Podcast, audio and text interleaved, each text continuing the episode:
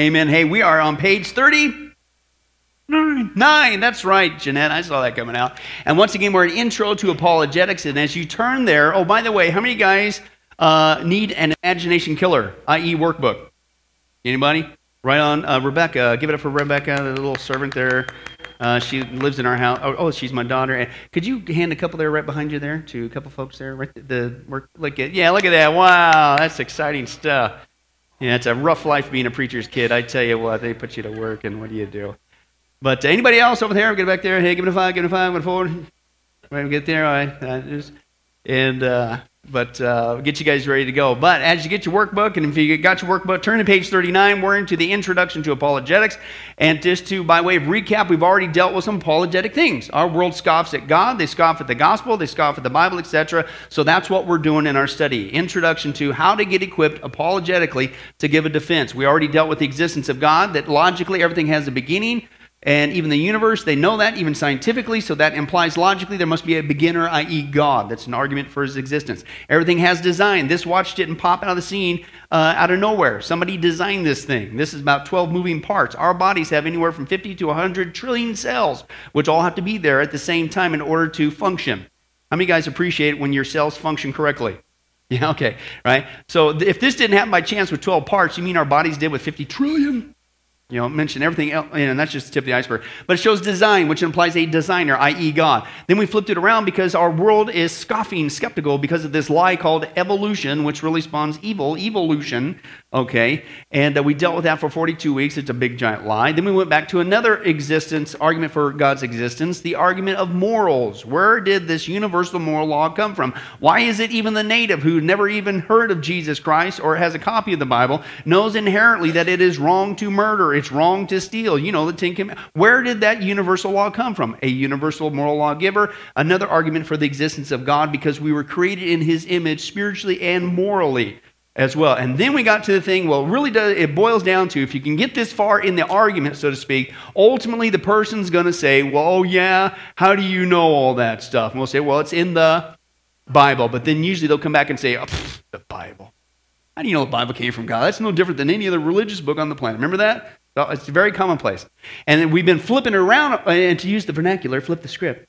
And uh, to uh, flipping it around and uh, seeing that, okay, well, what is your source of truth, right? Flipping around. What's your source of truth, right? You want to discount the Bible. Uh, the burden is on you. You're the one that say it's a book whooped up by man full of contradictions. What do you base reality on?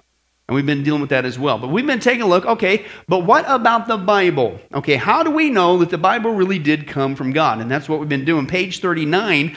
If God really did write this book, i.e., the Bible, then logically we would expect certain things. And that's what we've been looking at. Okay, if it really came from God. We saw number one, if God wrote the Bible, then you would think He would tell us at least once in a while that He wrote it.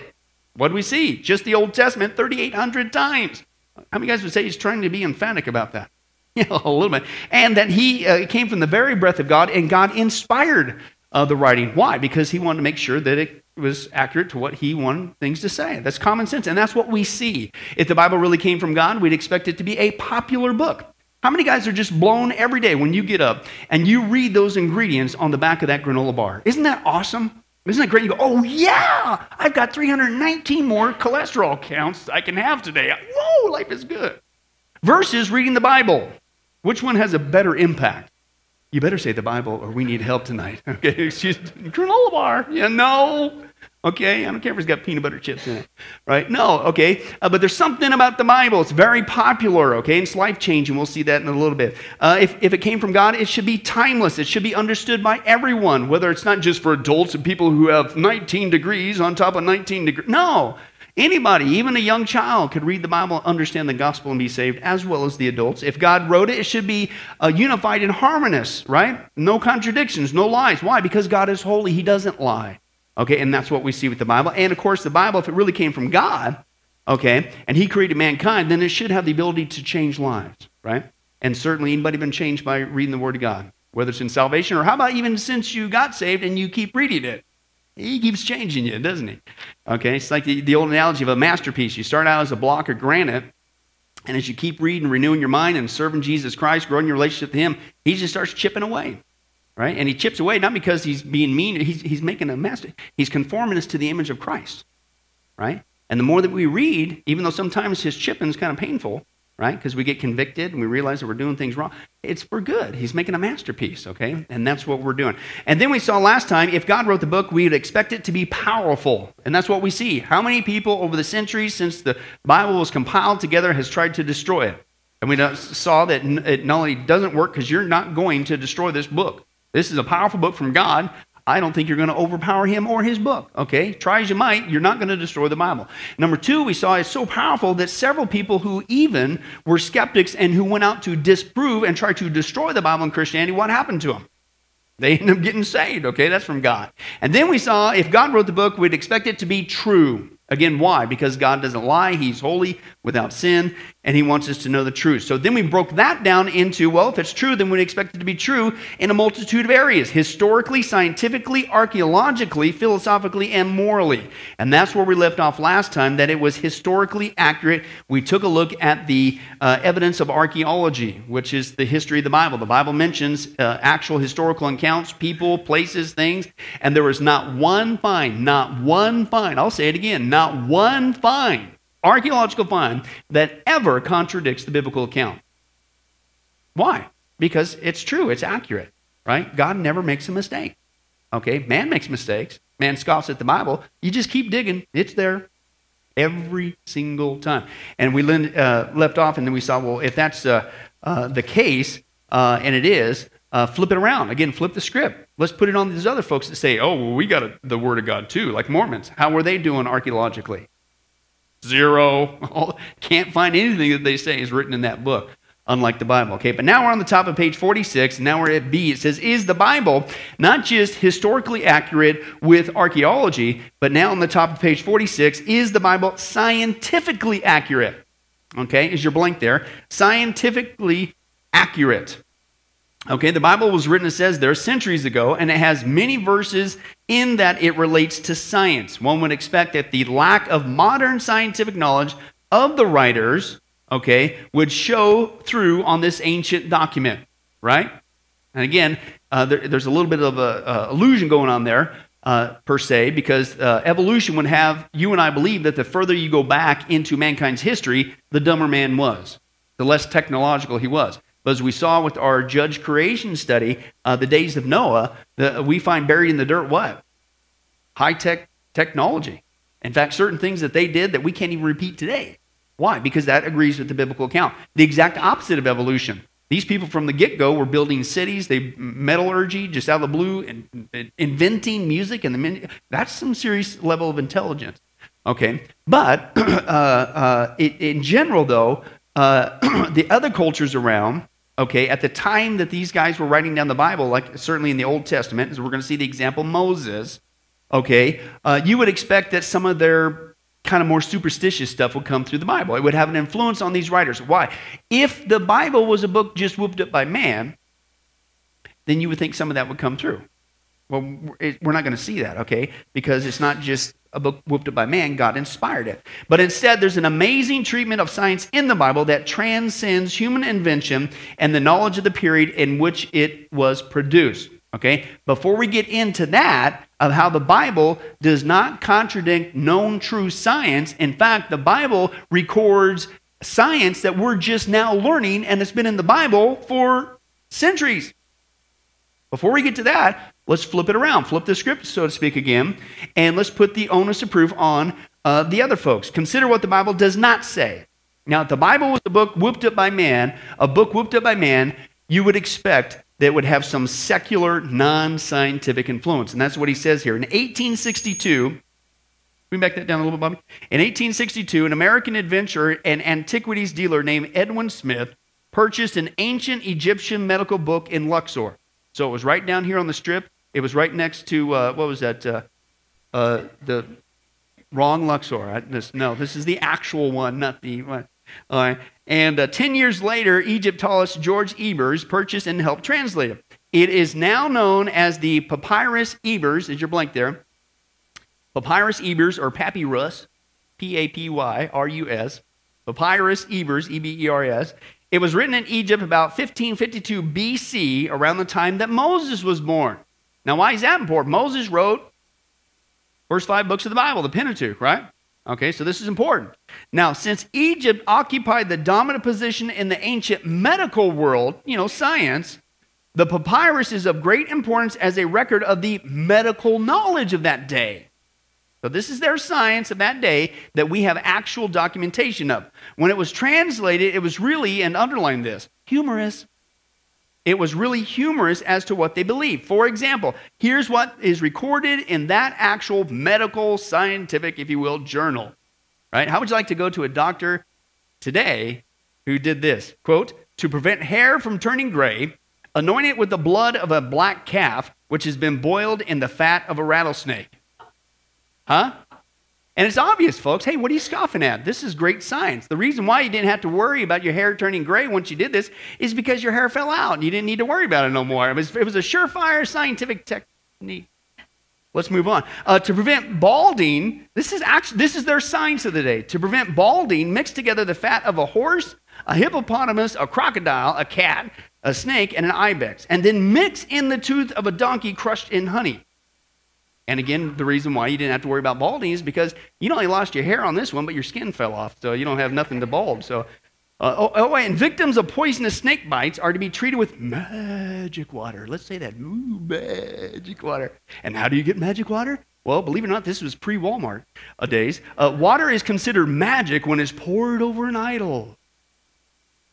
Wow. Okay, let's move on. Uh, splinters are to be treated with a mixture of worm's blood and donkey dung. How many guys would go to your grave with that splinter in your hand and you would tell your mom, teacher, nothing? Fine. Are you kidding me? Uh, to stop bleeding, rub donkey uh, dung on a cut. How many guys would bleed out? Right? Right? I'm fine. Anyway, to remove wrinkles, split a toad in half and apply it to the wrinkled area. Hey, you scoff, but this worked great because as soon as you put that toad on you, you passed out, hit your head, and you died, and so you didn't have to worry about wrinkles. Right? So, but this is their science, okay? This is the science of the day. This was the time when Moses was around. If this is a book whooped up by man, you'd think this would somehow kind of, this superstitious, goofy stuff would have worked its way in the Bible. But it goes on, he says this not only that, that was their medical scientific knowledge, and we know this for a fact. But the ancient Egyptians believed that our planet was supported by five great pillars, okay, that the earth was what? Flat. How many times have you heard that lie? Oh, the Bible, I can't trust the Bible. The Bible teaches that the earth is flat. No, it's not. We'll see that in a second.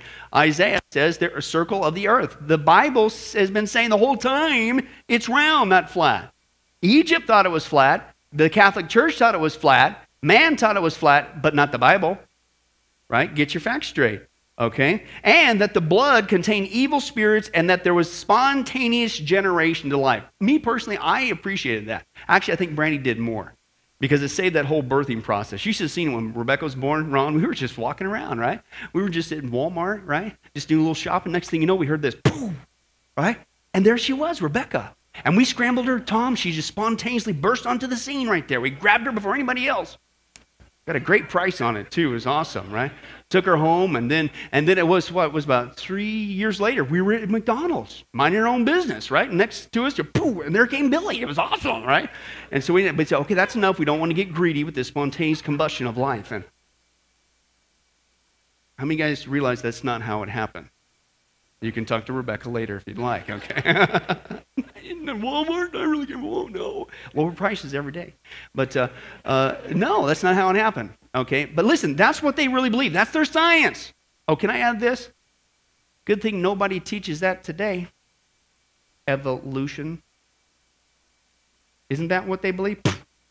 Oh, this cosmic goop, everything came to existence. Same thing. If that, if we would laugh at the Egyptians, and this is taught in schools today, in universities, right? And we're supposed to accept that? That's crazy. Okay, but that's their science, okay? And by the way, why do people today, even on the History Channel, whatever, everybody's enthralled with ancient Egypt? All these shows about ancient Egypt, and we need to listen to the ancients, the knowledge of the ancients, the Egyptian Book of the Dead. And excuse me, if you're going to sit here and say, in order to cure a cut, whatever, I got to rub some dung on it and whatever, and kill a cat and a crocodile, mix in some honey to get rid of my I'm going to listen to you on eternal matters? Don't think so. If you actually teach, in essence, basically, that you can get a kid walking through the Walmart aisle I'm going to listen to you when it comes to what's going to happen when I die? I don't think so. And yet people would scoff at the Bible? Isn't that wild? Okay? They listen to that, but they scoff at the Bible. Again, scholars dated the Papyrus Ebers back to the time of Moses. Now, here's the point. Here's the logical point. Where did Moses grow up? The Bible tells us, Acts 7 22 tells us that Moses was educated in how much of the wisdom of the Egyptians? So, Moses, we have the actual papyrus, the actual evidence right now of the education of Egypt that he would have been educated in in that day, including all this crazy medical stuff and the belief about the flatness and spontaneous combustion, all that stuff like that, okay? So, logically, then, if this Bible is just a book whooped up by man, this is what you'd expect. Don't you think we would expect to see some of the scientific ignorance and medical errors shining through the writings of Moses? Yeah, if it was a natural man made book. But what do we find? No, absolutely not. No scientific mistakes. Not only is this true, but we also find that some of our modern scientific discoveries, that's your next blank there, modern scientific discoveries were recorded in the Bible the whole time. Consider the following examples. And that's what you're going to see on your next page if you want to flip it over. I'll rip through some of those uh, with you. Uh, God uh, told the Israelites to separate people who had infection and disease from the rest of the community. It's called quarantine today. That was 1500 BC. In the 1500s AD, the Black Plague was killing many people in Europe. Then the people began following this biblical teaching uh, to separate those who had diseases. And guess what? It helped put it to the end.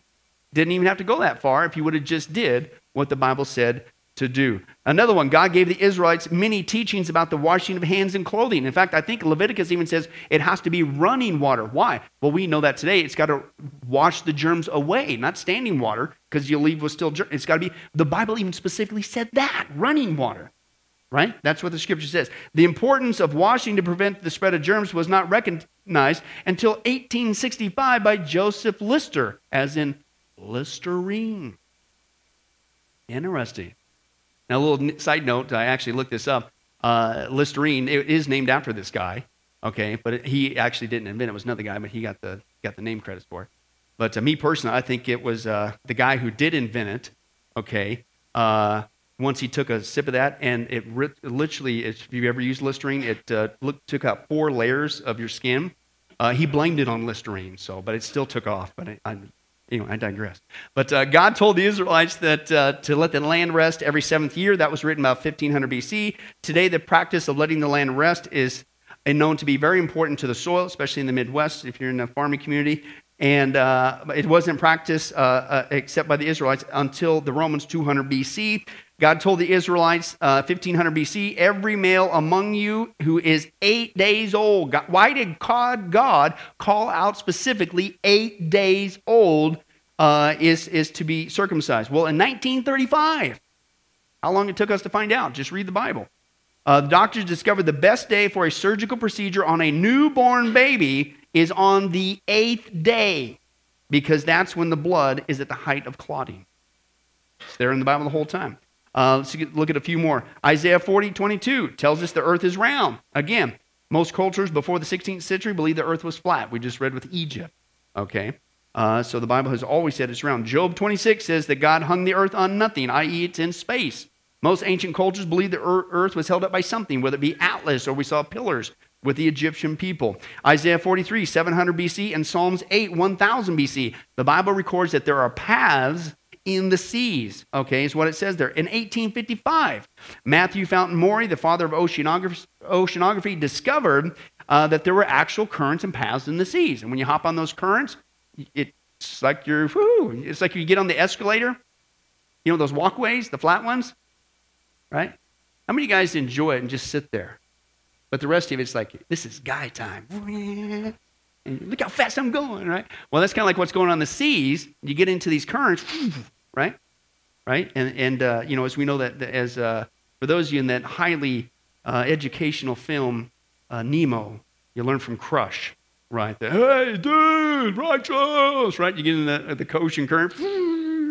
Well, okay, the Bible's talked about that all that time didn't discover it until recently, okay? God told Noah that exactly how to design the ark. We saw this in our study. They actually admit that this ark was absolutely perfectly designed. Had it been longer, had it been shorter, had it been wider, would have been unstable and fallen apart, broken in half, what have you, but it's a perfect design. Uh, Job, uh, 2000 BC, said that uh, light moves from one place to another.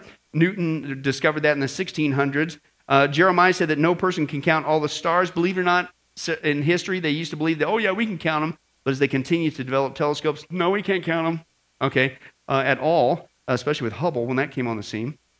Uh, but anyway, he continues on. He says that uh, uh, Ecclesiastes talks about global wind patterns. We didn't even know about that because of satellites finally getting up there until the 60s. Right? Bible been talking about that all along. And Job uh, also said 2000 BC, Ecclesiastes 950 BC about the water cycle, and that was not discovered by scientists uh, until the 1700s. The Bible does not contradict science again and again and again and again. Unlike the Egyptians, which everybody says, oh, the ancient mystery religions are so incredible. No, they're not. Okay? But the Bible doesn't uh, contradict science and uh, it predicts, uh, shows that we've been catching up to it, what it's been saying all along. But just real quick, we also, the Bible talks about the universe had a beginning. They just, uh, first page, first verse. The universe is composed of time, space, matter, energy. No new matter is being created. The universe is running down. Uh, life only comes from life. Humans are made from the earth. These are all recent things that we're catching up to. The Bible's been talking about this all along. Air has weight. The mountains are on the bottom of the ocean floor. Did you know they didn't have submarines back then? God predicted. How are you going to find out there's mountains on the bottom?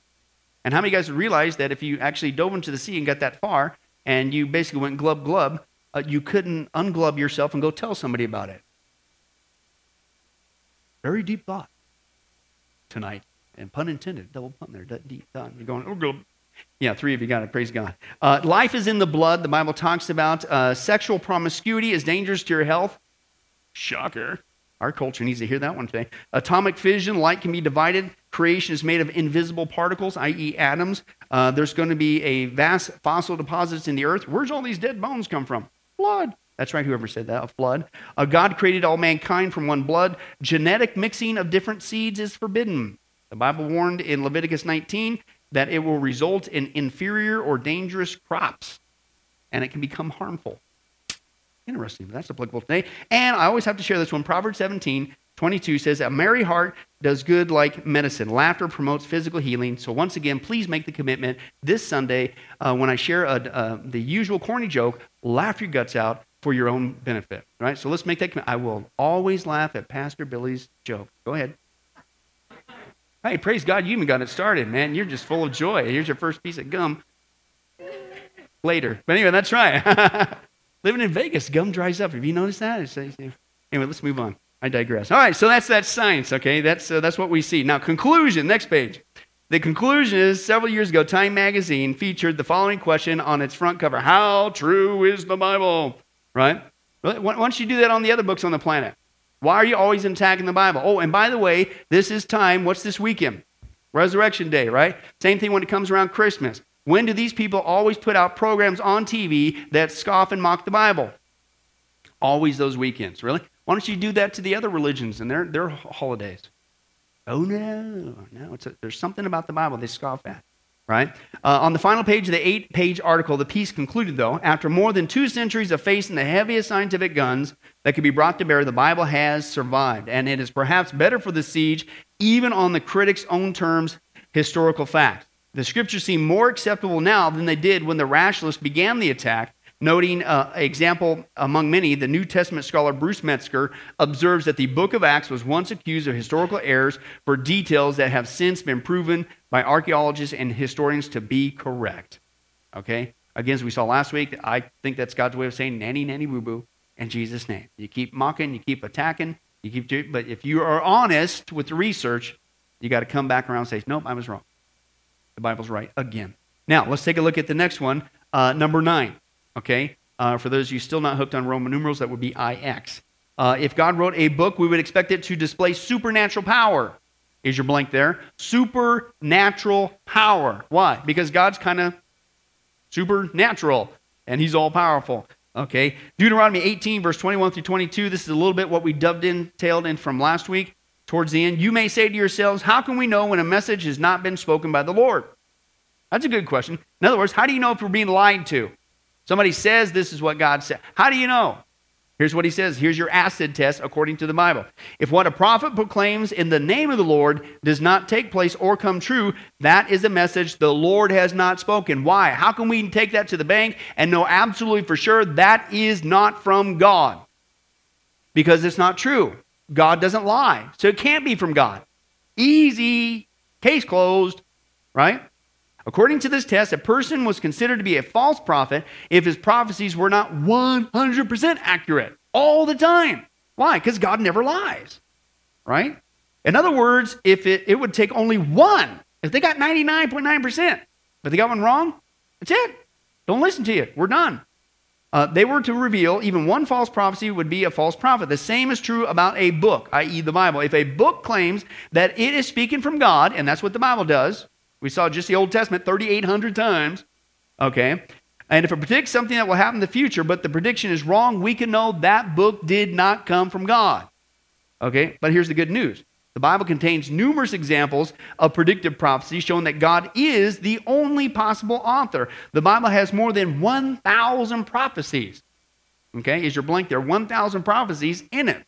These prophecies are about people, places, and events. 668 are historical. Is your next blank there? 668 are historical. None have ever proven false. How many? None.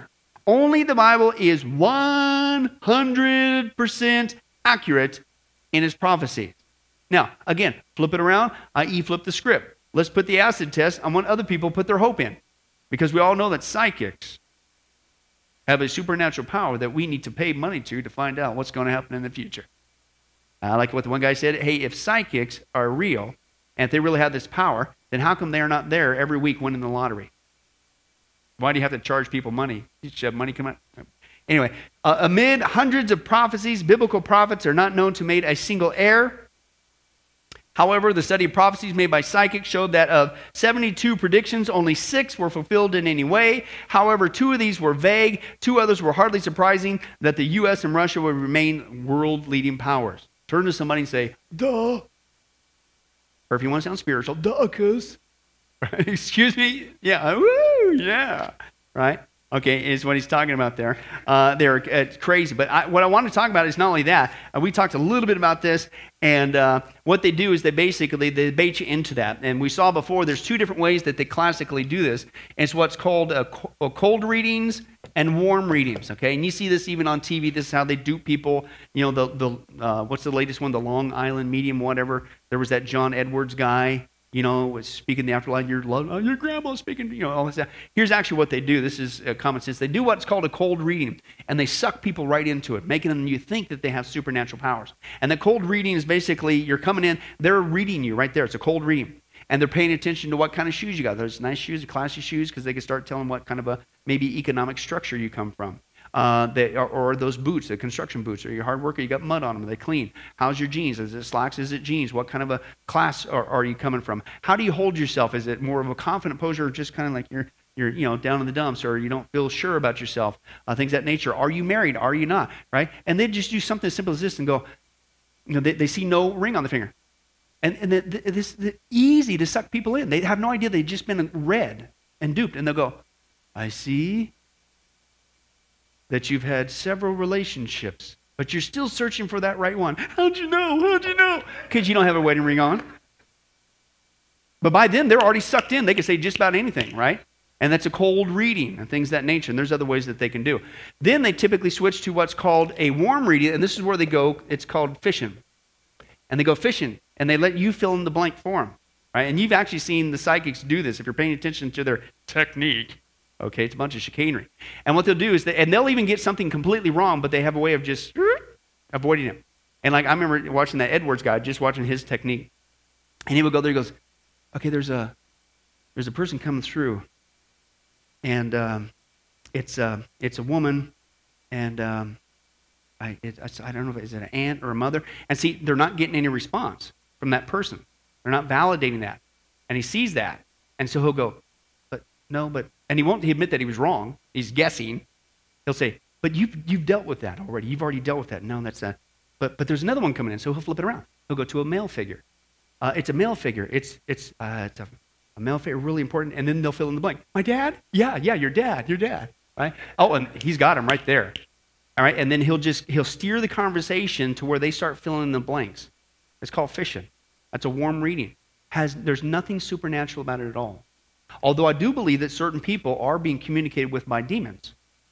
Right? But demons do not have all powerful supernatural ability like God. Only God is uh, uh, omnipotent and omnipresent. Okay, but demons, I always tell the example because this is how they seduce people, and they'll even promote this on TV. Because the police will go and hire psychics to find that murderer, right? And occasionally they'll go and they actually do find a body.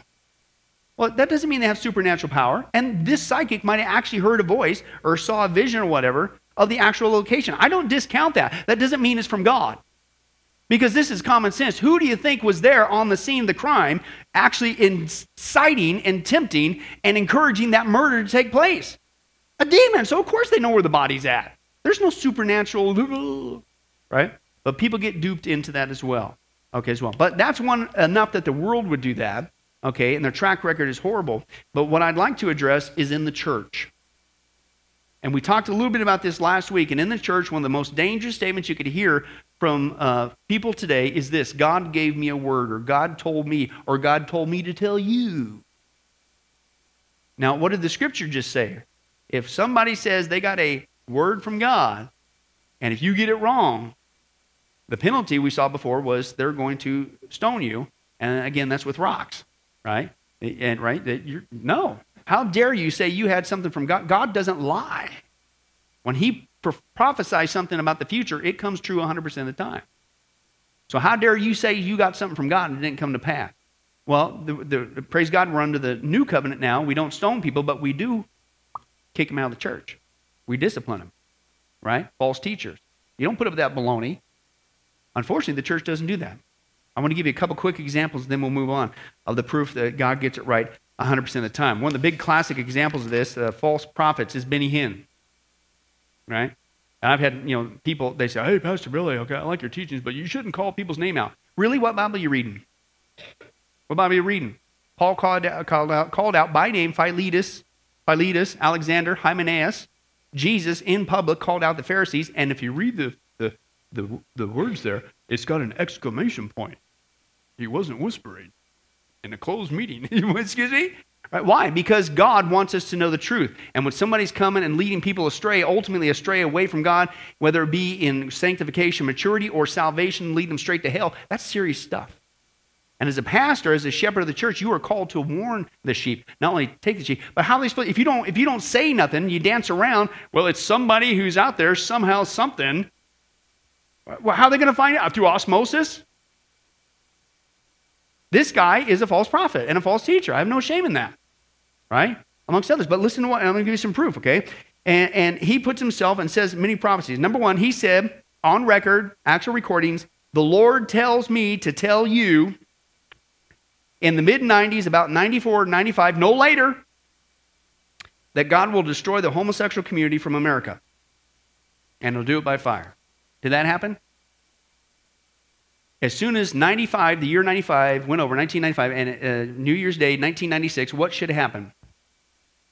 Should have expunged him from the church. The bookstore should have been uh, deleted of all his stuff until he repented. Never done. Still to this day, never done. But they don't stop because the church doesn't do what the church is supposed to do. Call these people on the carpet. God doesn't lie. See, the world picks up on this and goes, You goobers. We even see this guy's a bunch of baloney. But you guys never speak up. You never say nothing and it doesn't end in hell. He said, The Spirit told me, God, that Fidel Castro will die in the 90s. Did that happen? So what should have happened? That's another one, right? He said this a prophetess sent a word to my wife to tell your husband that Jesus is going to physically appear in his meetings. And he said the Lord appeared to him recently in Romania. No, because that would be a second coming. The scripture says, When does Jesus come again?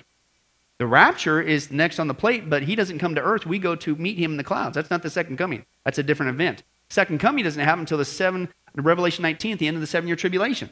So how could you say that Jesus physically appeared? Now you're making a mockery of the scripture. Right? And on and on and on it goes. Okay? So what, uh, what should happen? Bye. His ministry should have dried up, but people keep sending him. And it still continues on. Another one, this is a popular one to move on. Pat Robertson. Have you ever watched that program? Not saying that all that's on that program is bad, right? And uh, I'm all for Christian media and stuff, but they'll be fast and loose with words like this Well, God told me, or I got a word from God. Or there's those of you out there who God is telling me right now that you got a backache. What are the odds of that? How about throw out an address? Because when God prophesies something, it's specific. We're going to see that hopefully in a second. Right? How about you give me that person's name, you give me the address, whip out their social security number, and then have it come to pass. Then maybe were getting a little bit there. Oh, and never get anything wrong. But if you get it wrong, should dry you up. But here's this. This is a classic example. And it's not that long ago, not just the show, but he was being interviewed by Benny Hinn on a program. And they were talking about the second term uh, of Obama going up against uh, Mitt Romney, right? And so he asked Pat Robertson the uh, question What's your opinion on Obama, Obama and Romney, and uh, who's, who's going to win? Well, Robertson said that uh, uh, Obama is not going to have a second term, Romney is going to win. And so Benny Hinn, this is a transcript from the, the interview. And Benny Hinn says, You believe that? And Robert said, Absolutely, I believe that. And Hinn said, What makes you believe that? And I quote, direct quote from Robertson, because the Lord told me. What's the penalty if you get anything wrong even once? Shut you off, dry you up, we're done. Because God doesn't lie. That's a rotten example. Even the world knows better. Right? And then he goes on. He says, he says, uh, Really? The Lord said that to you? And Robertson said, Yeah, absolutely. I told Mitt a long time ago, I called him. I said, Listen, I've been in prayer, and number one, you're going to win the nomination. Number two, you're going to win the general election. And he says, uh, and Mitt Romney said back to him on the phone, Well, what can I do for you? And I quote, Pat Robertson said, Give me a seat on the platform. And laugh. and you wonder why people mock and scoff at us. You wonder why they, it ultimately comes back down and says, Well, you know, we can't trust the Bible. And what? Listen, we don't even defend the character of God. Right? And we let these guys keep doing this stuff. The world knows better. What are we doing? Well, you know, it's, it's, crazy. But let's take a look at some of that proof that God, when He predicts something, it's 100% right. And He's very specific. He doesn't like, hey, I think somebody out there has a backache. Right? There's some of you out there that have two eyeballs. I'm speaking. No, that's not how God predicts stuff, with all due respect. Let's take a look at the top of page 49. Uh, here's some examples. Prophecy. The prophet Isaiah, writing 740, 681 BC, predicted that a leader named Cyrus, who would lead an army against the Babylonians and allow God's faithful people to return to Jerusalem and rebuild the temple. At the time of Isaiah's prophecy, the Assyrians, not the Babylonians, controlled Jerusalem, and the temple was standing untouched, and that's in Isaiah 44. So, did God get it right? Absolutely. The fulfillment Jerusalem and the temple were destroyed in 586 BC by the nation of Babylon. In 537 BC, Persia defeated Babylon. 150 years after that prophecy, the Persian king Cyrus, God called, if you know the prophecy, he called that guy's name out, Cyrus, by name before the guy was even born. Now that's a lot better than, I think somebody's got a backache.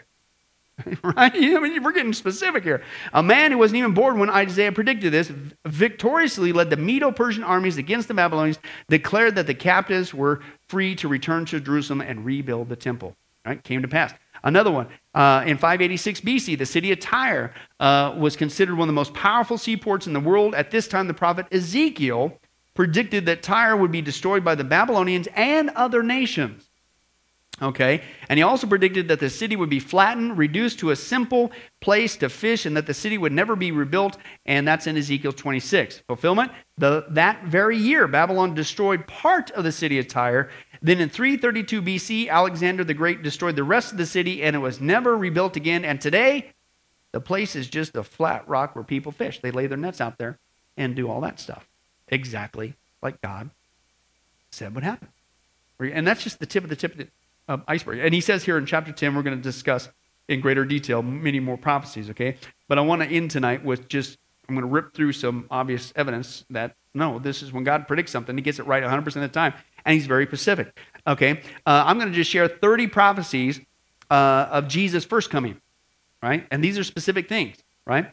Uh, the Messiah would be born of a virgin, born of the seed of Abraham, Isaac, and Jacob, be a descendant of the tribe of Judah, heir to the throne of David, born in Bethlehem There'll be a slaughter of the innocents. There'll be a flight into Egypt. He'd be preceded by a forerunner, John the Baptist, declared to be the Son of God. He would have a ministry in Galilee. He would come to heal the brokenhearted. He'd be rejected by his own people. He would have a triumphal entry. He'd be betrayed by a friend. He'd be sold specifically for 30 pieces of silver. He'd be accused of false witnesses. He would be silent to the accusations. He would be spit upon and smitten. He'd be hated without reason. His hands would be pierced. He would be crucified with transgressors. That was predicted uh, before before uh, the Romans had even perfected crucifixion. Uh, he would be scorned and mocked, given vinegar and gall. He would pray for his enemies. The soldiers would gamble for his coat. No bones would be broken. His side would be pierced. He'd be buried with the rich. He would rise from the dead and ascend to the right hand of God. That's just 30 out of around 300. Now, again, we've talked about this before. To get the amazing uh, uh, uh thing that's going on here is when you take a look at the odds the odds of something like this event happening. Now, I just read 30. There's around 300, uh, okay, of the first coming. There's over 300 of the second coming.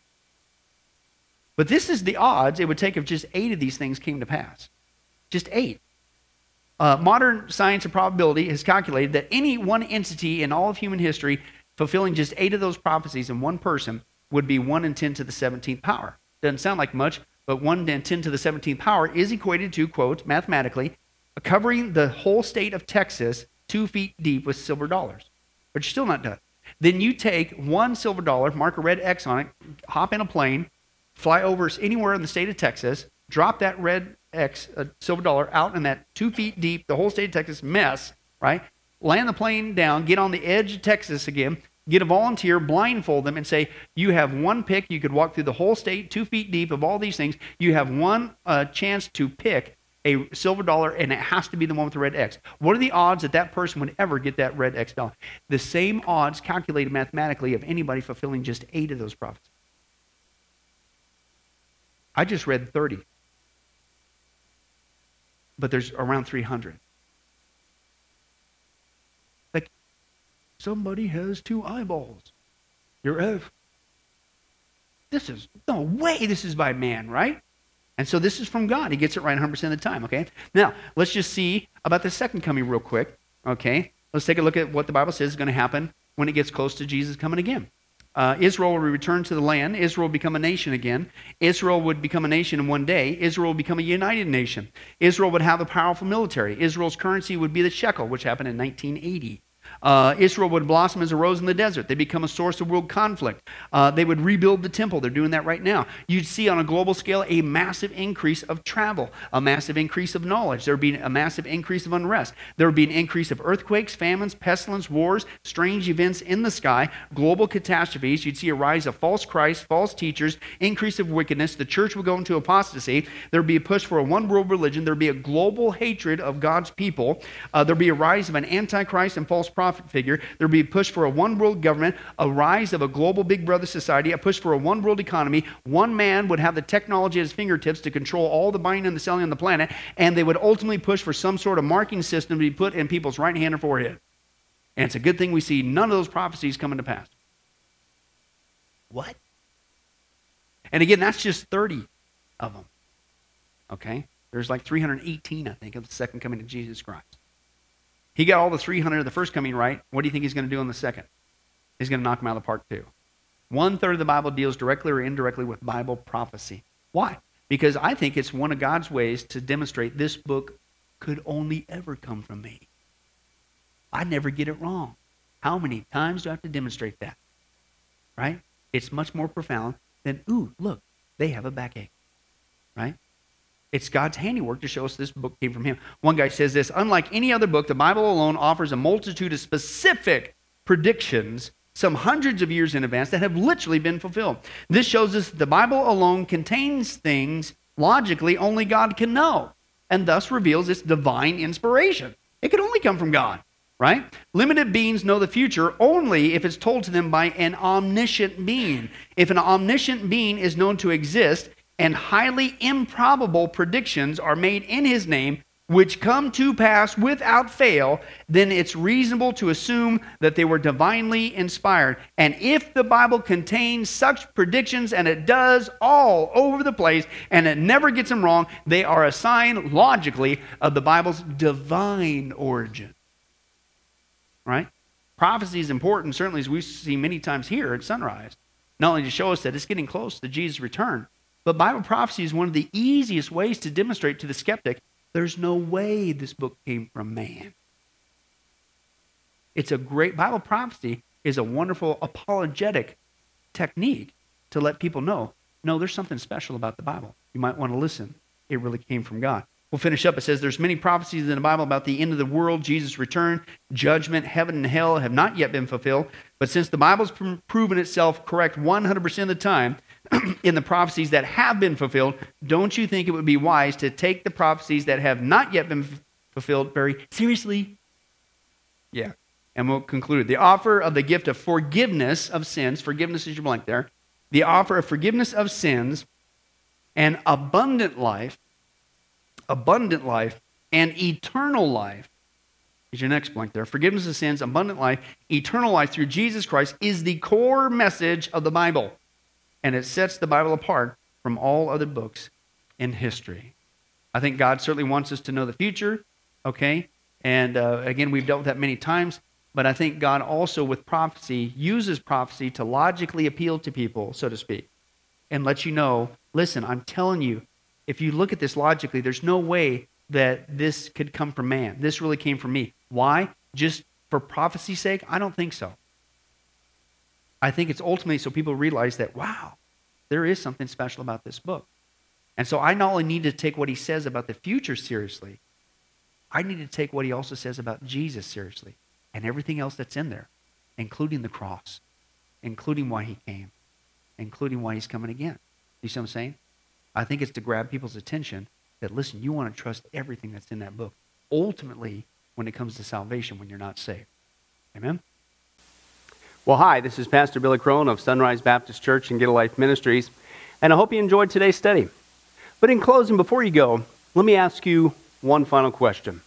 If you were to die today, are you sure that you go to heaven and not hell? You see, here's the problem. The Bible says that nobody automatically gets to go to heaven. And that's because God is holy and we are not. The Bible says that the wages of our sin or our unholiness or the wrong things that we have done have separated us from God. And the wages of our sin or unholiness uh, means that we deserve to die and receive God's judgment to go to hell and not heaven. In other words, we're disqualified for heaven. And that's because God being holy and us being not, the two cannot mix. So, what are we going to do? Well, that's bad enough. The other problem is we don't even want to admit this dilemma, even though God already knows it all. And so, out of love, God gave us something called the Ten Commandments to show us that we're really disqualified for heaven. We're not holy, we're not perfect like Him. Uh, let's take a, a, look at just a few of those uh, here today. Uh, the Bible says, the Ten Commandments says, You shall not bear false witness. That means lying. How many of you ever told a lie before? Well, those of you didn't raise your hand, you just did. Okay, let's be honest, folks. Let's not tell another lie. We've all lied. Well, believe it or not, that disqualifies you for heaven. That's how holy God is. He is the truth, He does not lie. And so that makes us a liar. Another of the Ten Commandments says, You shall not steal. Okay? How many have ever taken anything without permission? Well, all of our hands should have went up at that one. Uh, we've already said we're a bunch of liars. Okay, well, we've all done that. And it doesn't have to be a bank, uh, it could be a pencil in the third grade. Uh, that means that we're a thief. Okay? The Bible says that God is so holy, even his name is holy, and that's why one of the Ten Commandments says, You shall not use the Lord's name in vain. Hey, folks, isn't it ironic how uh, now the blessed name of Jesus Christ, the Bible says there's no other name under heaven by which men might be saved, Jesus Christ, has now become a cuss word? Folks, the Bible says that's the sin of blasphemy. Okay? And folks, let's be honest. We've used God's name in vain uh, before. The Bible also says in the Ten Commandments, you shall not commit adultery. And Jesus takes the standard even higher. He says, listen, it's not just physical adultery. He says, surely I tell you that if you look at another person with lust in your eye, you've committed adultery in your heart. God looks at the heart. One more out of the Ten Commandments says, you shall not murder. And you might say, well, hey, I haven't done that one. Really? The Bible says that the sin of hatred is akin to the sin of murder. You, in other words, in your heart, wish they were dead. You pulled the trigger, if you will, in your own heart. And the Bible says God sees that, and it's just as bad. He knows the mind, He knows the hearts, the thoughts, and the intents that we have. Folks, that's just five out of the Ten Commandments. How are you doing? Not very well. None of us can keep them. They're God's x-ray to show us that we're disqualified. And so when, not if, your time comes, because we're all marching towards the grave at different speeds, you're going to have to stand before God. And you're going to have to uh, say who you really are. He already knows. Hey, God, let me into heaven. Uh, I'm, I'm a liar. I'm a thief. I'm a blasphemer, adulterer, and a murderer. Folks, the Bible is clear. Such people as these will not inherit the kingdom of heaven. That's the problem. Here's the good news God so loved the world that he sent his one and only begotten Son, Jesus Christ, that whoever believes in him, what he did on the cross on our behalf, that we will not perish, we will not go to hell, but he will give us the gift of eternal life. Jesus died on the cross to forgive us of all of our sins. It's something that we don't earn, we, we, we can't earn. It's a gift, the Bible calls it, and a gift cannot be earned. He was taking the death penalty in our place. That's what the cross was of the day. And that if we would just ask Jesus Christ to forgive us of our sins and believe that in our heart that God raised him from the grave, showing that his death is satisfactory to God to forgive us of all of our sins, no matter what we've done, the Bible says we shall be saved. Uh, the Apostle Paul says that if we confess with our mouth Jesus is Lord and believe in our heart that God raised him from the grave, we will be saved. Let me give you a common analogy of what God's doing and what he did for us with Jesus dying on the cross on our behalf. Uh, in life, we know that people uh, can be sentenced for a crime uh, to where they're actually on death row. Uh, the courtroom scene has completely finished, the gavel has already sounded. Uh, they are going to jail and they're just awaiting their time before they go to the death penalty. Uh, as they're sitting there in the jail cell, it, it's a proven fact they did what they did. Everybody knows it. They're just waiting for that time for their number to come up, so to speak, and walk down that hall and be executed. Uh, there's nothing they could do to reverse their crime. No amount of good works in that jail cell can reverse what they've done. It's too late. It's over. But believe it or not, there's one way that people even today can get off a of death row. And that's if the one in authority, the governor, if he were to, out of mercy and kindness, nothing that the person did, because they don't earn it and they don't deserve it, and they can't earn it, if he would grant them what's called a pardon, out of the kindness of his heart, he has the authority to grant them a pardon and absolve them completely of their crimes uh, against the state. And did you know that there's actually been people that this has happened to, that the governor, out of mercy, has granted them a pardon as a gift, and they've gone down to the jail cell and handed that person, extended it through the bars, here, I'm granting you a pardon. If you would just receive it, you can go free right now. And did you know that there's actually been people who've said, No, I don't want your pardon? And so what happened is of their own doing, even though they had a way out, they still had to go to the death penalty. Folks, can I tell you something? That's what God did for us with Jesus dying on the cross. He sent his son to take the death penalty in our place. He, God, has the authority to grant us through Jesus a complete pardon. And every day that you're still alive, God is extending to you spiritually this pardon. But a pardon does you no good unless you reach out and receive it by faith. Won't you do that today? Won't you call upon the name of Jesus Christ? Ask Him to forgive you of all of your sins, to trust in His work on the cross to pardon us from all of our crimes, our sins against God. God loves you. He wants a relationship with you. But there's only one way to heaven it's Jesus. There's only one way to get off a death row it's through the cross of Jesus Christ. Won't you do that right now? Well, this has been Pastor Billy Crone of Sunrise Baptist Church and, and Get a Life Ministries. And if there's anything that we can do for you, uh, please don't hesitate uh, to contact us. Uh, our number, our information will uh, come up here on the screen shortly. And uh, uh, if there's anything we could do for you, please don't hesitate to let us know. thank you for joining us. And remember, I hope to see you in heaven. God bless. Thank you for watching this presentation from Sunrise Baptist Church. If you would like to send us a letter or any other kind of postage, you can reach us at 1780 Betty Lane, Las Vegas, Nevada 89156. For more information, you can give us a call at 702 452 8599 or email us at bcrone at getalifemedia.com or you can visit our website at www.getalifemedia.com. Billy Crone and this ministry can also be found on Facebook and Twitter. Join us for services at www.sunriselv.com.